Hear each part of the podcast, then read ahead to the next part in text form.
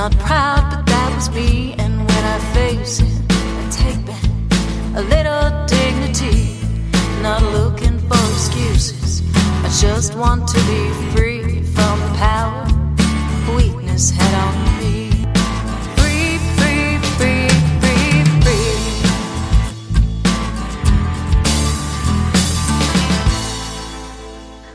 everyone, and welcome to the Bubble Hour, where real people tell real stories of addiction and recovery.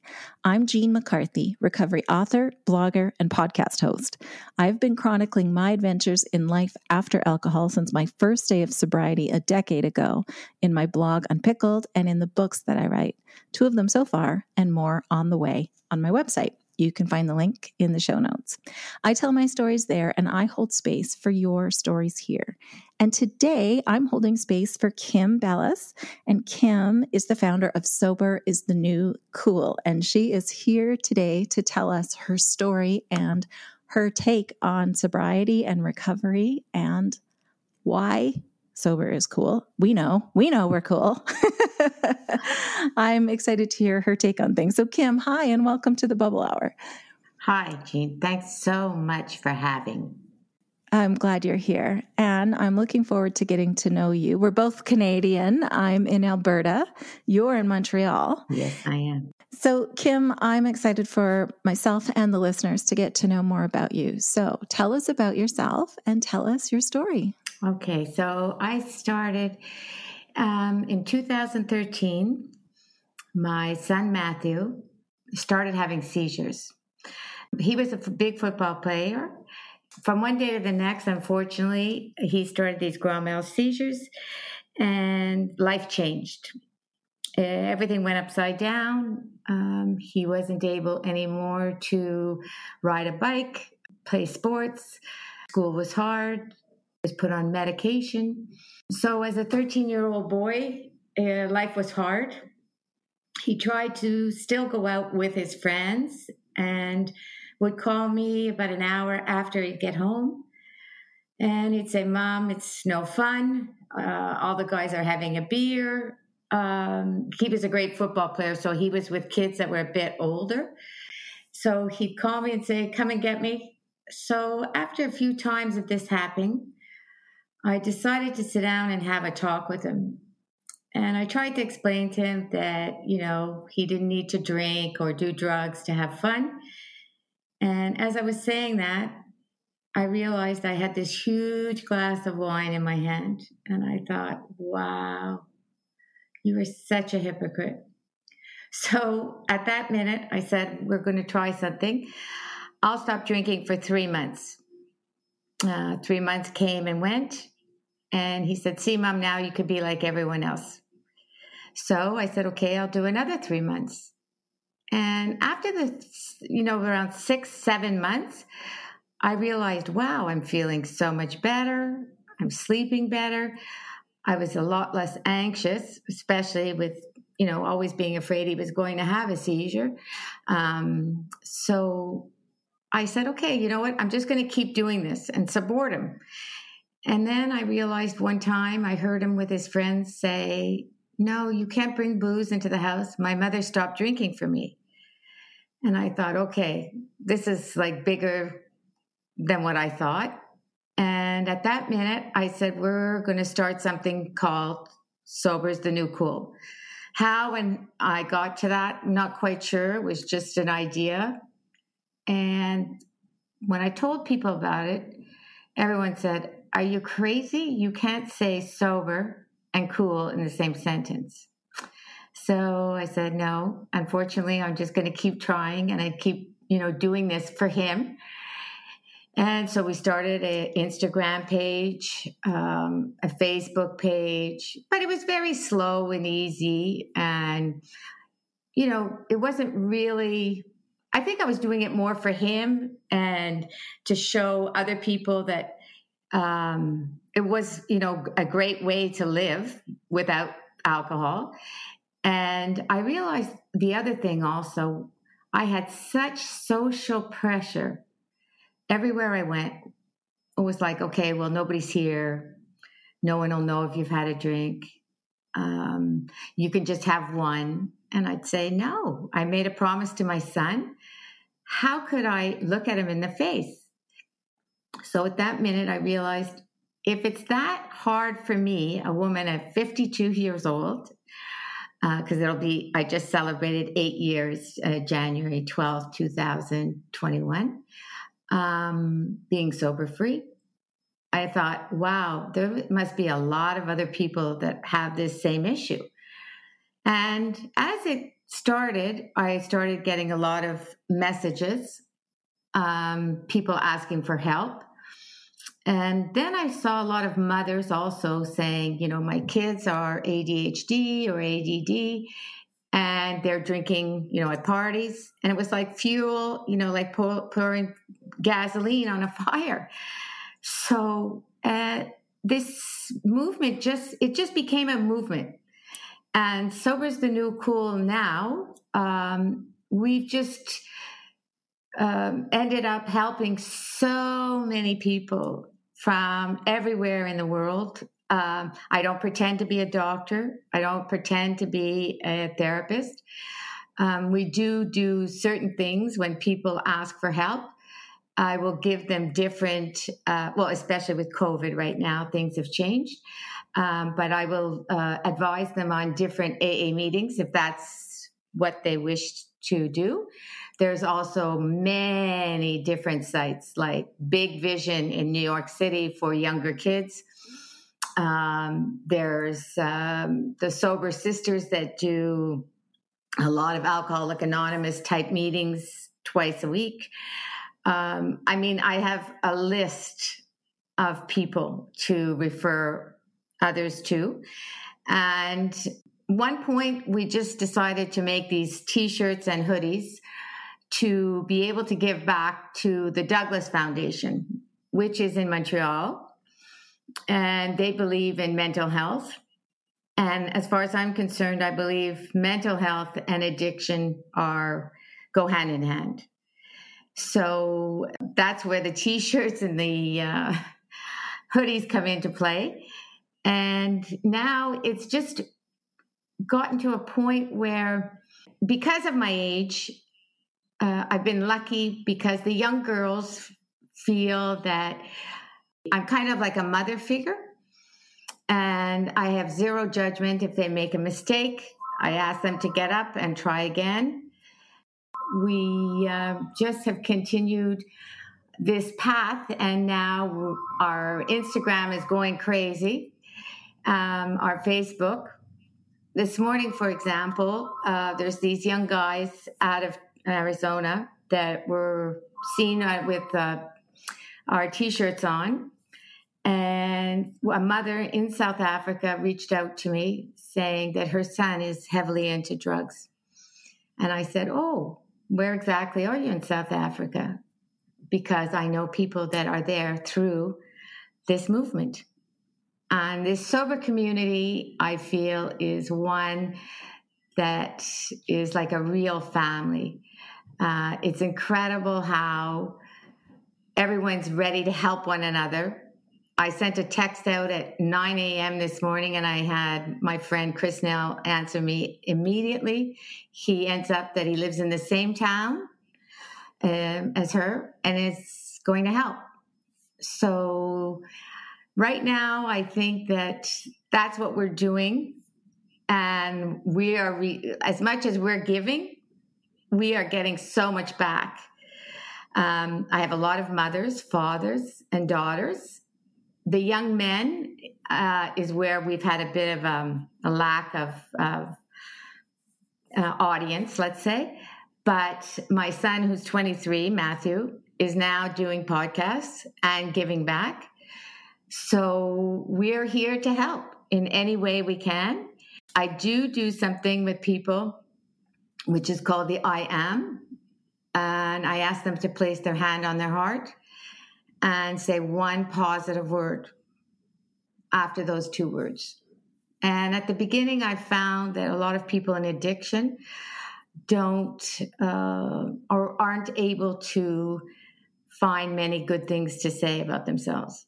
So we will send them a word in the morning and at night and ask them to do the same.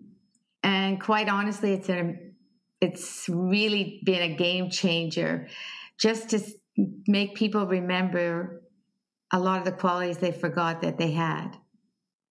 So, in a nutshell, that's who sobers the. It's so lovely. I can I can tell from the way you talk about your work that it fills you up and that you find a lot of joy not just in serving others, but in helping others to discover their own strength and to turn inward and heal. So, talk about that, about what what service to others does for you. Well, the I am, I started it over six years ago. I had a young school teacher that was under the age of 30 and she could not find words to, to say anything good about herself. And I received an email about a year down the road after we'd been doing this on and off. She said, I have to thank you because now I can name 50 things that are good about myself. And for me, I thought, if we can help one person not drink one day, one week, one month, or a year, we may even save a life. And for her, she was at a point of despair. And, you know, she was talking about suicidal thoughts.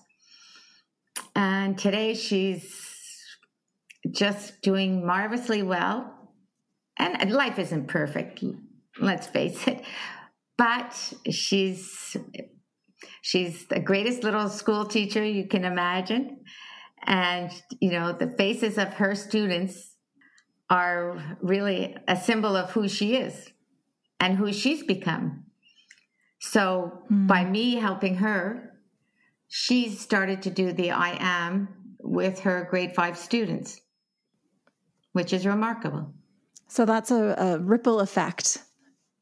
Yes. And what about inside of you? Do you feel like there's times where helping others fills you up or walking others through those statements then like how have you grown from the way that you help others? Well, I have to say at the age of 60, I can finally say I am enough. I never felt pretty enough. I never felt thin enough. I never felt smart enough. I thought I should have been a doctor, a lawyer, something grand. And now, with what I've done, or in what I continue to do, I feel as as important as anyone else.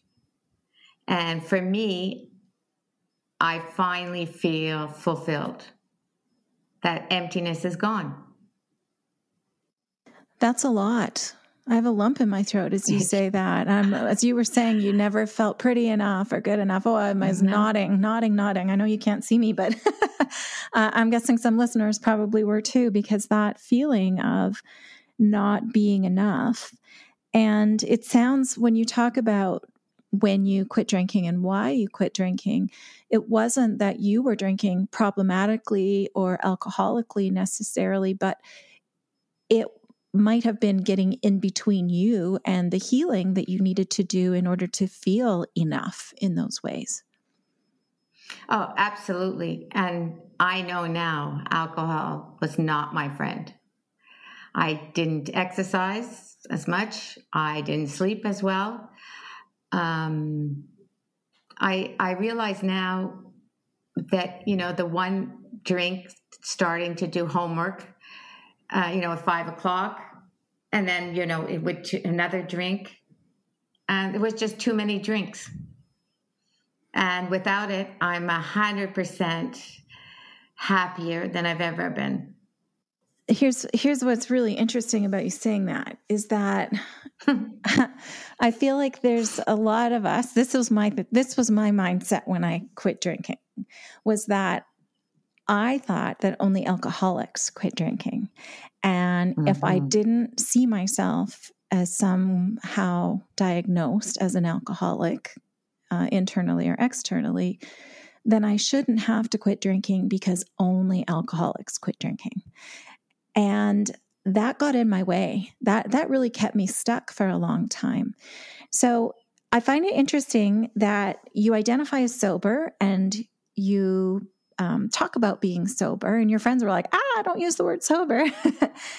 and I guess because I I feel like that usually is used only in reaction to a word like alcoholic or um, use disorder or something like that.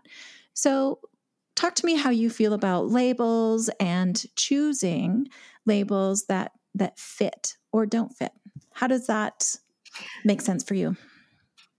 Well, the word alcoholic, I mean, people, I mean, we've had issues in our family with alcohol. So I'm not a stranger to that word.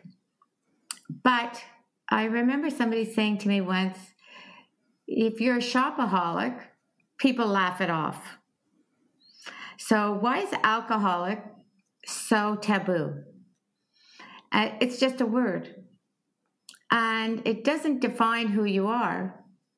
I think that if you had cancer or diabetes or a heart um, problem, you would have no problem asking as many people as possible for work, uh, for help, for doctors, um, but being an alcoholic or any kind of mental issues, you know, depression, anxiety, um, bipolar, uh, cutting, there's so many different labels.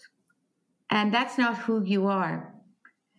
Um, for me, it kind of goes back to my son because he used to think without football, he was nothing.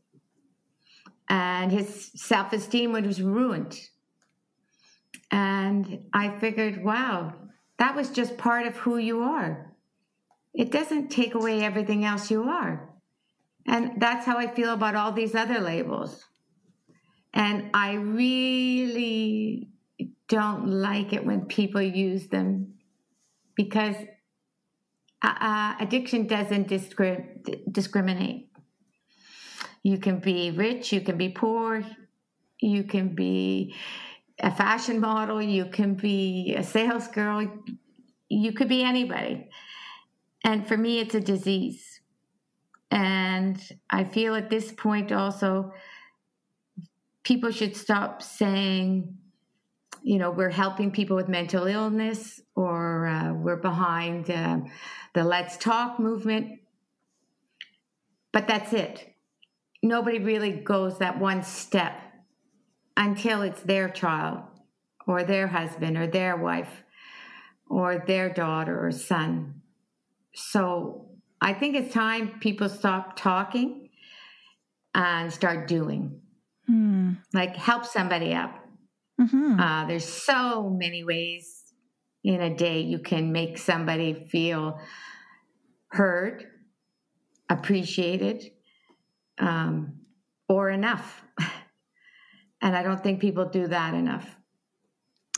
You know, I really like the idea of parents and kids supporting each other in different ways with you know personal support and friendly support. And I have a friend who had cancer, and when she did chemo and lost her hair, her kids came for dinner and her boys shaved their heads and mm-hmm. and supported her in that way and they didn't just shave their heads they were just like they they made it fun and silly and they shaved like you know funny old man bald spots and then took pictures and then shaved some more and, and made it a, kind of a family party so that she didn't feel so alone in that. And I think that's, it can be, you can take something that's hard and difficult and, and pivot it into a way to be unified and, and a, a team. And it sounds like that was what you were doing with your son, which is really cool. And for me, you know, I was uh, alcohol free for several years, and one of my kids developed some health problems that mean that he can't he can't use alcohol ever. I mean, he was never much of a drinker anyway, but he just can't. And I feel like it was so easy for him to make that shift because he'd been watching me live alcohol free and have like a great life. So exactly. there's so many ways where we're just shining a light and it's mm-hmm. not necessarily only for the people that are hopeless or hurting, but even just for our everyday walks. And like you said, for your son, there's other reasons to stop drinking than either out being an alcoholic or not. It's a choice. Why do we have to explain it? Yeah. At all. Exactly. Exactly. because, you know, my husband is gluten free right now. he gets no grief for that. People go. really go out of their way and he feels no shame. His body just doesn't work on gluten these days, you know? So you mentioned uh, about aging alcohol free and some of the emotional and physical benefits of it. Can you talk more about that, Kim? How do you feel as you move into another stage of life? And I definitely have found I quit drinking in my 40s. And so now I'm in my 50s. So in the meantime, I've gone through menopause and I feel like boy, that was a real great thing to be alcohol free going through menopause. Have you had other health benefits that you feel that you get from being alcohol free? Oh my God. My energy level. I don't know, also look better. I feel better. My cholesterol is better. My blood pressure. I mean, the list is endless. It's, um, for me, I, I can't believe that at 60, I'm in better shape than I was at than I was at 40. Yeah, you have a glow. I've seen your beautiful face on Instagram and on your website, and you are glowing, sparkling. Well, I think I'm really happy. Yeah, it shows. You know, it shows. Yeah, I can actually hear it in time. your voice. I mean, I was always a happy girl, you know, a smiley and but now it just feels like uh, I'm maybe because I feel like I'm useful and I'm serving a greater purpose than I guess I thought I was able. So I and I just feel better. Mm. I hmm. think it's I think it's like kind of when you go on a diet.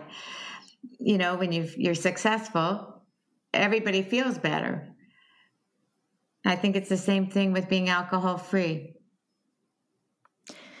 When you sat down with your son back in 2013 to tell him he didn't need to drink to have fun, mm-hmm. it, it strikes me that, you know, when, when we're young, we equate alcohol with fun or with recreation.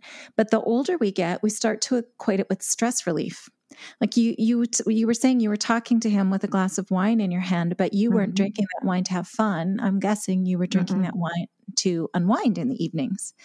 When do you think mm-hmm. that shift happens where we start stop using alcohol to have fun and start using it to relax? Well, I think it's not only when you have kids. I think just life gets in the way. It's not so, you know, everyday problems, you know, um, your job, financial, relationships. And all of a sudden it's like, well, I'll have a glass of wine just for, you know, oh, it's the end of the day. God, I deserve it. I used to say that quite often. and now I think, wow, I'm not quite sure. I deserve but to I poison myself. myself. I deserve right? to dull my senses and harm my health. And yeah, it's like you you think of it so differently. Yeah, yeah. A few years ago, the DSM 5 switched the definition or clarified the definition and, and stopped talking about alcohol abuse or alcohol addiction, but started talking about it as a spectrum of a use disorder. So, alcohol use disorder is how it's thought of now. And that people find themselves somewhere on the spectrum and you don't want to be anywhere on the spectrum really but if you look back and think of it as a dependency that that is on one end is sort of high functioning and and a, a, low level of dependency and on the other end is an extreme disorder would you have put yourself anywhere on that spectrum at the time that you quit drinking Yeah, I would say I was high function. Mm-hmm. You know, mm-hmm. I, I worked doing events for cancer. Um, I was a stay at home mom. I did plenty of work at a local hospital. If anyone saw me, they would never think, to this day, people still say to me, You, you never had a problem. Hmm. So we never saw a problem, is what they say, is what they're thinking, right? That's the translation. Yeah. Or the fact is, they didn't feel what I was feeling. Right. I was so scared when my son got son got sick, and that glass of wine seemed to be like, okay, it'll just calm me down. I won't be so overprotective. I mean, I found so many excuses now that I look back. And in the end, I realized if he was to have a seizure and I had been drinking, how could I help him? Mm-hmm. Right? Yeah, that's that that hits me a few times too when I think about that. My husband and I were skiing and there were some kids outside tobogganing and doing jumps and I said, "Oh, doesn't it feel good to know that if somebody needs a ride to the hospital, we don't have to you know mm-hmm. make sure there's someone who's sober enough to drive i remember that being an issue when we were younger and it's just such a relief to know that you can just count on me you know i'm someone you can count on that feels great uh, how's your son's health now yeah we're three years seizure free awesome. so that's why i get so excited um, so we finally found the right medicine he had never had the right medicine he doesn't go to school anymore school was just too hard with the medication that he takes. He has a job. He loves his job. He's a great worker. When he did try to even find summer jobs, the minute he would say that he had epilepsy, uh, he wouldn't get hired because that's uh, very scary. And a lot of people just didn't want that responsibility.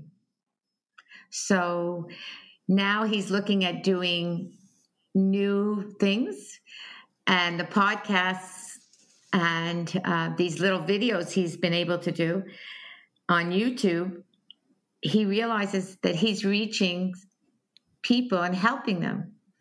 So it's given him a gift in a way of giving him his self esteem back and some self confidence that uh, the world is open and there are endless possibilities hmm. for him. And the last one he did with Not So Anonymous podcast, there are four young guys out of Arizona. And when they found out the story, they said to me, you know, we wanted to interview you as kind of like the mother. and they said, now that we've heard about your son, do you think he could start the podcast being their age? And I asked my son, he said yes. But he said, Mom, I'm going to do it for 10 or 15 minutes. And he ended up doing an hour and a half. And he loved every minute. So it was a good day. Yeah, I, I bet it felt good to him to open up and talk. It's hard for sometimes it's hard to get it going. And then once you start, you can't stop. It feels so good. Yeah. yeah. And, you know, something came out of it that night. He had a friend that passed away from drink, drinking and driving and at 17. Mm-hmm. And when he was doing this podcast, said, Mom, do you think I can talk about so and so? And I said, Sure. And I never quite realized everyone who's come into this house in the last five years, he will take their keys away from them if there's any booze. And he's adamant on no one drinking and driving. And until that podcast, I never realized how much it affected him, that death. Hmm. And that was huge for him to talk about it. You know? He must uh, he must be relieved to know that he can count on you to not drink, like to not worry about you. I don't know how many kids really worry about their moms, but probably more than we think. Does it does it make you feel good to know that, that that's something he doesn't have to worry about? Oh, he even asked me, lately, you know, if I got married, mom, I think you'd have a glass of champagne, wouldn't you? And I said, no. and he was shocked. And he's not a drinker, but I guess for him, if ever he would get married, he just assumed that I would do it. And I said, Matthew, for me, it's just, a, I think it's a slippery slope and it's just not a chance I'm willing to take. And yeah, um, it's interesting how that glass of champagne at weddings or at New Year's yeah.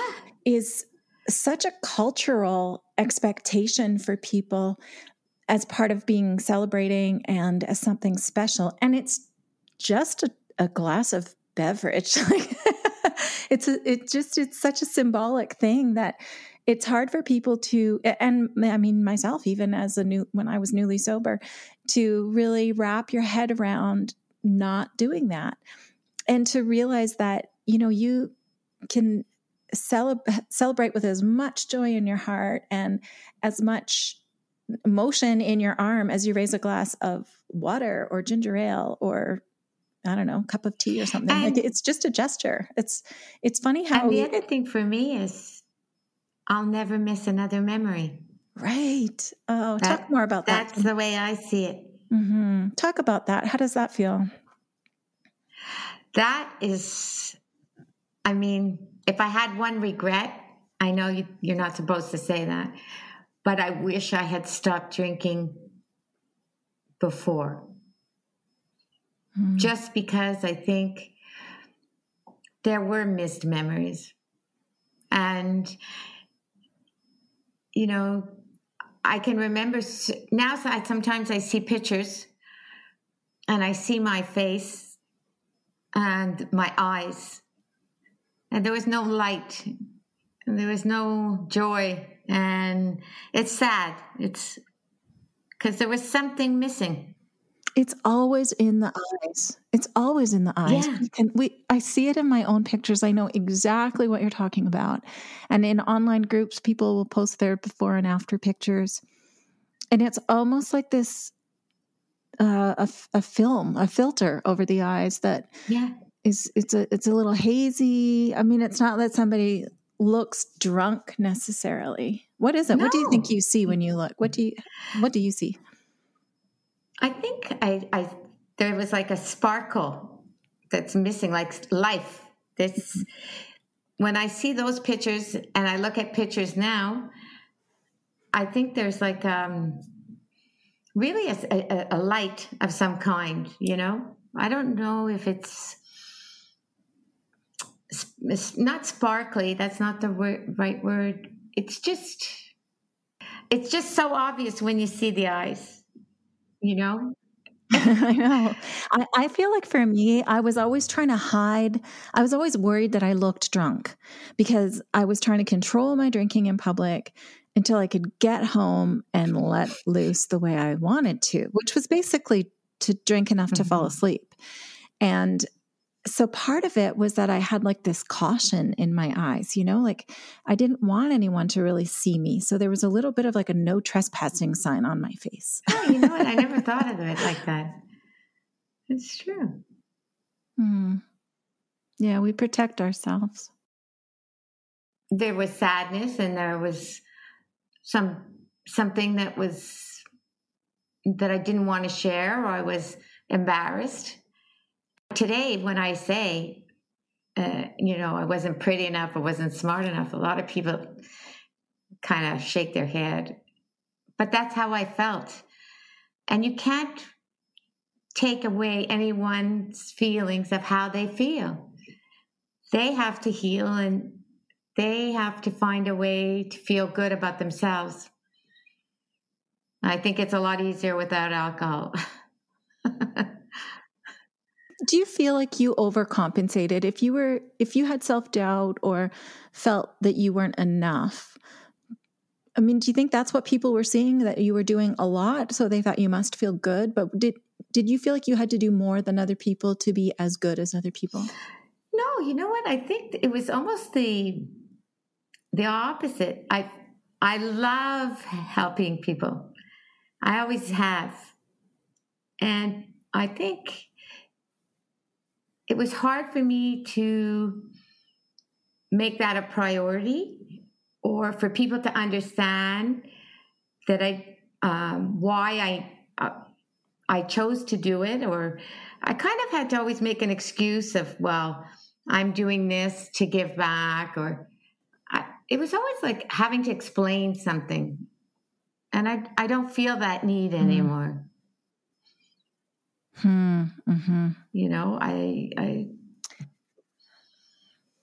I guess I'm just in a good place. Oh, I love that. The I am exercise that you mm-hmm. talk about, where did you learn that? You know what? I've seen those words in many different magazines, different advertisements. And I think that young girl that I started it with so many years ago, I think when she was texting me and she was telling me how sad she was, I just thought uh, there's got to be some way. And she was far away, uh, you know, in the United States. And so it's not like I could visit her. There was no COVID in those days, but you know, I had to find a way to be able to communicate with her. And I was I was literally afraid. Uh, so I just decided, let's use one word, and it's got to be positive. And uh, when I did it with her, I did it with my children also. Every morning in the bathroom, there was a different word for each of them. And at night, the same thing. And it was incredible how many words there are to describe somebody or a hmm. quality that, you know, people just forget. You know, you could be creative, you could be needed. Like somebody doesn't realize the word needed is, is a quality that you possess if somebody needs you because you're capable of giving them something. I mean, and the more I did it, the more I was able to find the qualities I forgot I had. And it's incredible how many young mothers through COVID have done this exercise with me. And now they put it on a post it note and they put it in the in their spice rack you know, the, the cupboard, inside the cupboard, because they said when they would start a meal or to prepare a meal, that was one of their triggers to open the bottle of wine. Mm-hmm. So by seeing I am with all those positive words, have helped them stay sober. That is really beautiful. And you're right. That is sometimes we call that the witching hour for women. Ann Dowsett Johnson her book Drink, which yeah. was released 10 years ago, and I think really is the pride of Canada when it comes to recovery writers because she really put her thumb on the problem. She called it the second shift, and that women get through their day mm. and then they have to shift gears and do another eight hours of work, which is, you know, dinner, bedtime, laundry, everything else from four till midnight and um, and sometimes that that pivot point becomes the witching hour where they need comfort because they're exhausted and mm-hmm. and want some comfort so if those comforting thoughts and words come from a reminder of i am and a reminder of who you are that can be the comfort in that moment that's really beautiful and it's so simple mm-hmm. Mm-hmm. yeah you know, as hard as it is when you start, after a while, the words that people have sent me are like incredible. So it helps me every day too, right? Yeah. Because then I think, oh, I forgot about that one. Yeah. That's so nice. That's beautiful. And then I can pass it on to someone else. Uh, talk a little bit about the clothing design and the clothing options on your website. Well, I'll tell you, I have the hoodie and the t shirts. And a few months back, I had a young girl that um, was very, very sad and had slipped. And so I did a post with all these different women wearing the hoodie, and it's white with the black logo. And I wrote, You are never alone. And we put her name on the post. And that post went from London, England to Sweden to across the United States to Canada, people reposting it for that young girl. And now we started, the last post we did is uh, Come on, Sober Angels. Uh, we can do this. Hmm. And it, an angel is not necessarily just a woman, but the post yesterday was just women. And uh, that young girl felt so much love. And she's back on track. And she's happy. And she realized now how enough she is that that many people cared about her. And it's all on a a hoodie. Mm. Like people wear champagne and cocaine. Well sober's the new cool is cooler as far as we're concerned. So these uh t-shirts and sweatshirts are for sale on your website soberisthenewcool.org yes. and you mentioned yes. that a portion uh, of the proceeds go to charity. Can you talk a little bit more about the douglas foundation? The douglas foundation is a wonderful organization uh, they have over 10000 people that go through their doors in a year um, they have everything from one of their um, uh, sayings is help the brain heal. Uh, so they're everything from kids with depression, suicide, ADHD, eating disorders, um, all all kinds of disorders, um, and, um, Alzheimer's. Uh, but for me, I just feel that those go hand in hand with addiction. And uh, so I just thought it was the perfect fit. And so I knew one of the girls that was there, Sarah. So I spoke to her about it. And she said she'd love us to talk about, you know, the Douglas Foundation. And we do give to them because they give to others. And uh, I, I, I feel maybe because it said help, help the brain heal, and my son having epilepsy, and you know we'd had so much therapy after he was uh, sick. Um, it changed our life. It gave us a, our life back. Mm-hmm. And without therapy, I don't know if we would be where we are today. What did you learn in therapy? What were some of the key takeaways that were transformational for you? Well, one of the first ones was uh, there was a doctor, Michelle Larose. She was at the Children's Hospital in Montreal. Um, we were talking, and she wanted me just to talk to Matthew about how I felt, or him to me. And I, the only thing I could think of was, I failed you as a mother.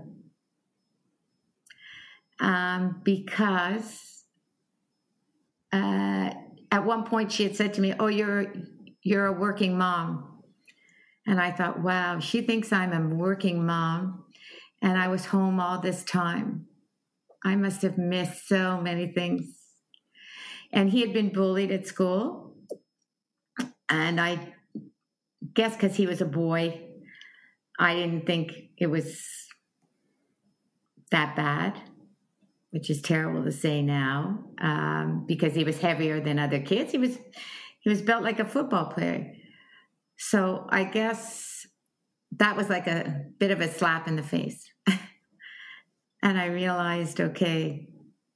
And when I told him I felt like a failure and the tears were running down my face, I think it was the first time he saw me as not just a mom, but as a um, you know, as a person that had feelings And he said, Mom, that's not true. And I said, But that's how I feel.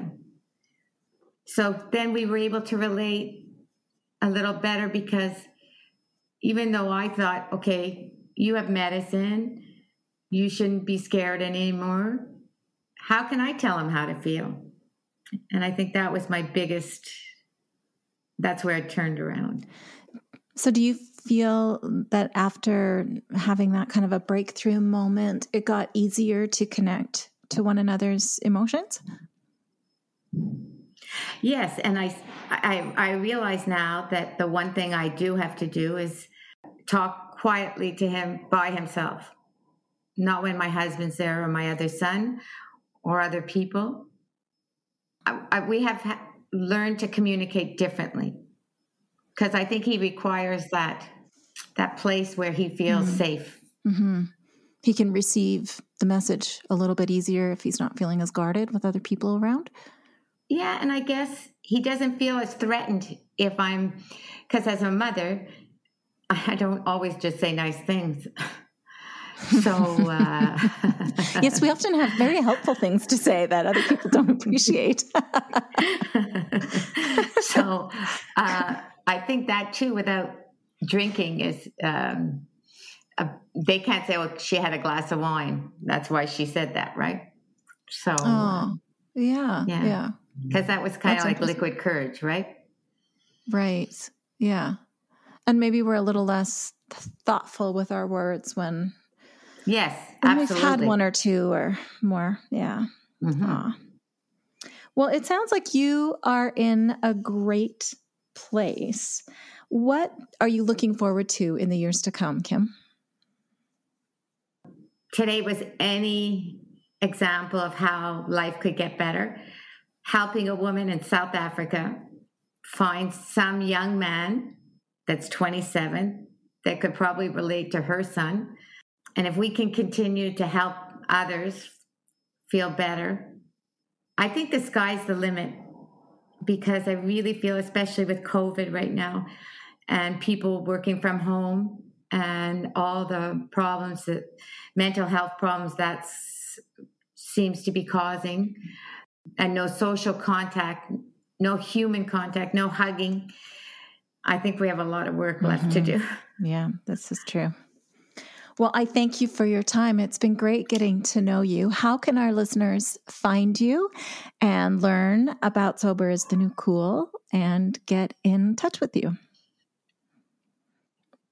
So we have our Facebook page, which is Sober is the New Cool. We have our Instagram, which is sober, period, is, period, the, period, new, period, cool. And we have a LinkedIn page, which is again, Sober is the New Cool. Our website is soberisthenewcool.org. And we answer all messages that come in from Facebook, Messenger, or our, our email, which is sober dot itnc at gmail.com. And we're here, and we just want everyone to know that sober is the new cool. Kim Bellas, thank you so much for your time today. Listeners, check the show notes. I'll have all those links there for you. I hope that you enjoyed our chat today. Take good care, everyone. I own it, I did that. Not proud, but that was me. And when I face it, I take back a little dignity. Not looking for excuses. I just want to be free from the power weakness head on me. In a dark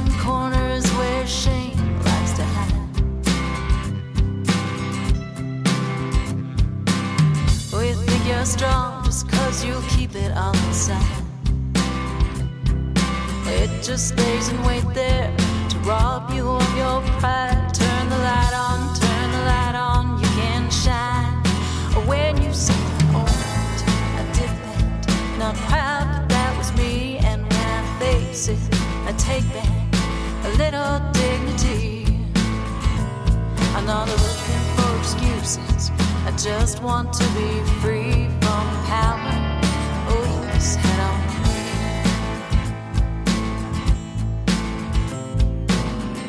Don't have to shout it out on Main Street.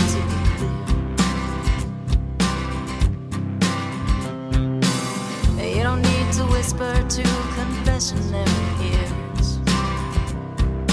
Person you should talk to is looking at you in the mirror, and the one who matters most can always hear when you say, "Oh, did? Not proud, but that was me, and when I face it,